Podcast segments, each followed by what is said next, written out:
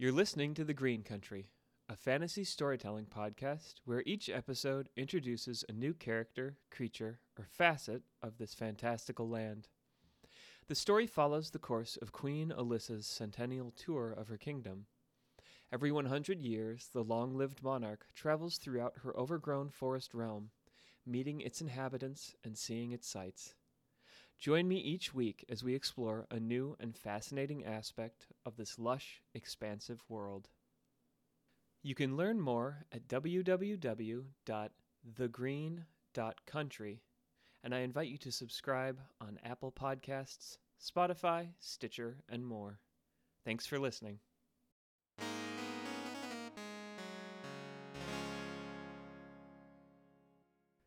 The Names of a Fox Elissa and her two guards, Negwin and Gwarth, followed close behind the fox who led them, a scout by the name of Clune. One day previous, Clune had emerged soundlessly from the great wall of forest which marked the beginning of those wilder lands in the green country, a place known as the Great Weald. Elissa and her traveling companions had stationed themselves there to wait, in expectation of an emissary from an ancient and remote fox house, that of Sors Ralpath Nightgarthen. Yet even so, Clune's sudden, silent appearance had surprised them all. The fox had stepped from the tree line, the sunlight illuminating his red orange fur, and playing upon the muted earth tones of his dusky leather armor. A long, supple bow hung across his back, and a slender dagger lay in a sheath at his waist. His ears stood alert. His eyes were sharp and green, and clear as the water of spring snowmelt. Everything about Clune spoke of a keenness honed by the unhewn land in which he dwelled.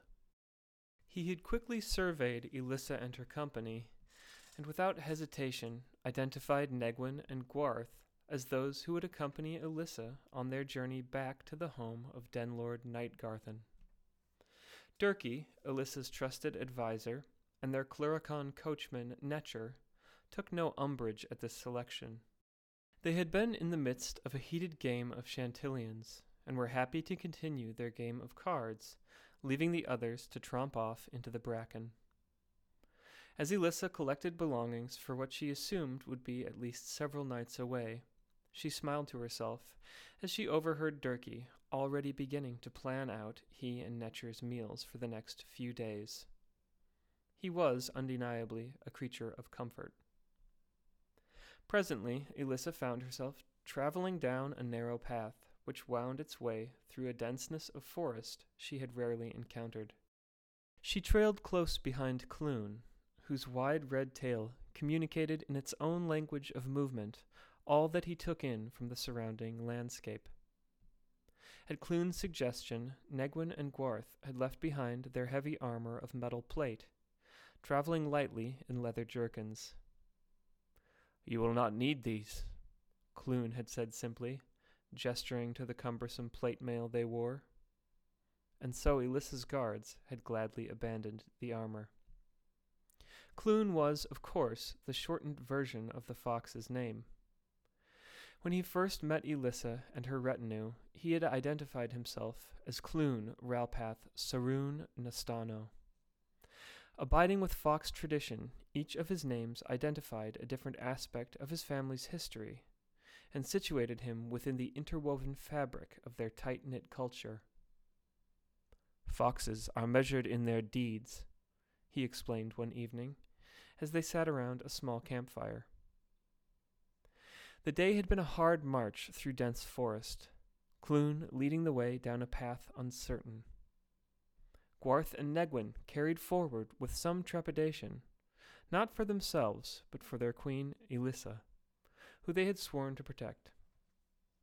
Ironically, it was she who found herself reassuring her concerned wardens that all would be well. The Lannon family had maintained a strong relationship with the foxes of the den of Ralpath, and she followed Clune without concern. Negwin had drunk of Crandoon before, and so knew what to expect, though it was a flavor she did not prize. However, the tang of iron on Gwarth's tongue caught him off guard, for among the bouquet of heady fruit lay the unmistakable flavor of blood. Clune caught Gwarth's slight grimace and flashed a grin, his sharp white teeth revealed for a moment in the firelight. Not so fond of Crandoon, he jibed good naturedly. I have ye know, this batch was distilled with the blood of a fernhorn I took down myself. Though Gwarth and Negwyn feigned amazement, Elissa seemed genuinely impressed. That's no small feat, Clune. I raise my cup to you. And so they raised their small wooden cups to their guide, and then took them to their lips and drained them. Clune, asked the queen, after wiping the red stain from the corners of her lips, might you speak to us of your name and of the deeds it tells? Gladly, spoke Clune. And then the fox paused for a moment, as if summoning in himself the spirit of the story. I must begin at the end with my last name, Nastano. This is the only name of mine which contains an unfinished deed, and so I must speak of it first. Nastano is for the promise I swore to my mate to be, she who is called Trivenna. I swore to her I would seek the rarest flower in all the wild lands, the night purple Nostrano blossom, and bring it to her. Once she has received this gift, our union will be marked, and we shall both bear the name as a sign of our bond. He paused for a moment, thinking to himself, and then smiled softly. I have hunted for over a year, and I feel I must be near to finding it. Though I must trust that when I do find it, the time will be right. Elissa, Gwarth, and Negwyn were rapt. The telling of one's names was commonplace for the fox and over the years, the telling of these stories became nearly as important as the deeds contained within them. Clune continued on. Saroon is for my grandfather, Bro. It means singer of the moon, which was how he came to be known. He was a beloved bard of my people, and traveled the wild lands far and wide. I was lucky enough to hear his songs many times before he passed on. I carry his bard's name in respect to him. Ralpath is for the den I serve. This was a name not easily won, continued Clune, and held up his left hand. Four jagged scars raked across his forearm and palm, trails of shiny dark flesh contrasting his lustrous red fur. Lord Ralpath and her hunt passed my den when I was but a youngling. Naturally, I was wont to follow, to see the master of this realm in her prowl. She welcomed me to follow, and my mother and father allowed it. So I did. Clune paused a moment, and thoughtfully stroked the healed lacerations across his arm. Lady Ralpath instructed me to follow behind her band of hunters, for she wished to protect me and keep me from harm. We ventured on through the day until the late afternoon, when the shadows were long and the sun was yellow gold across the land. Our trek had taken us into the highlands, where there are hills whose tops are barren of trees. We had caught the scent of no prey, but it had been a good day, the best day in my short life then. To hunt amongst the lords of the land. Can you imagine it? We had given up the hunt and were making our way towards our territory when we crested a hill.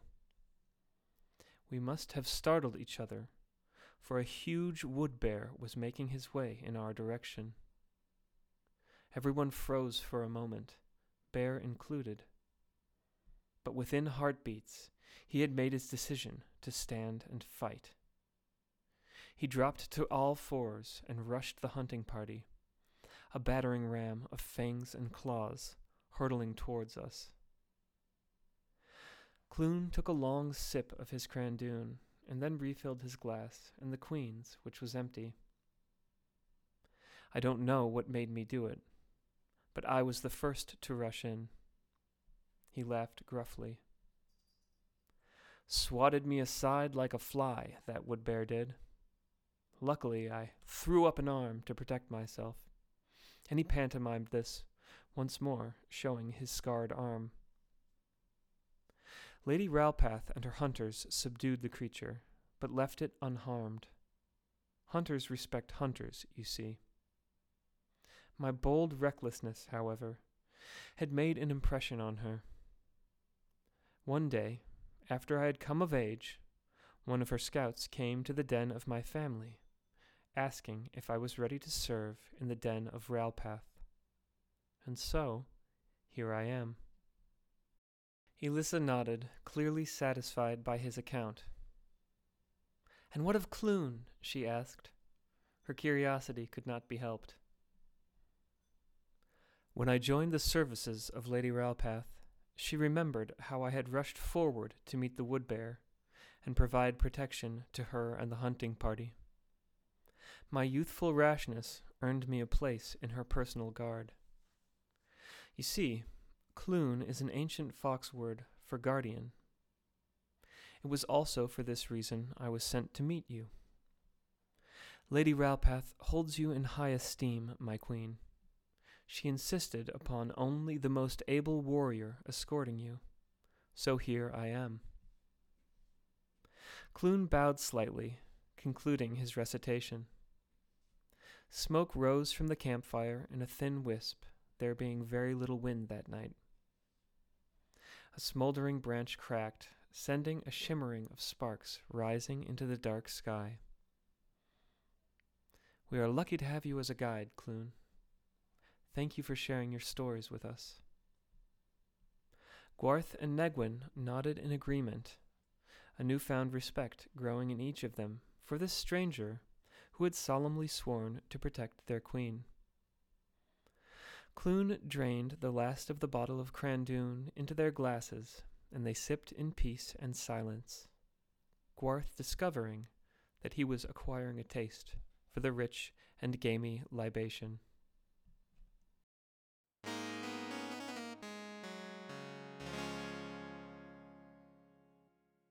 If you like what you just heard, be sure to visit www.thegreen.country for more great content, including beautiful illustrations, detailed character descriptions, and much more. The Green Country is also on Patreon, where a small monthly pledge will give you access to extra content, like an illustrated PDF of the story you just heard. Whether you back this project financially or simply share it with a friend, you can help this vibrant land continue to grow. Once more, that's www.thegreen.country. Thanks for listening.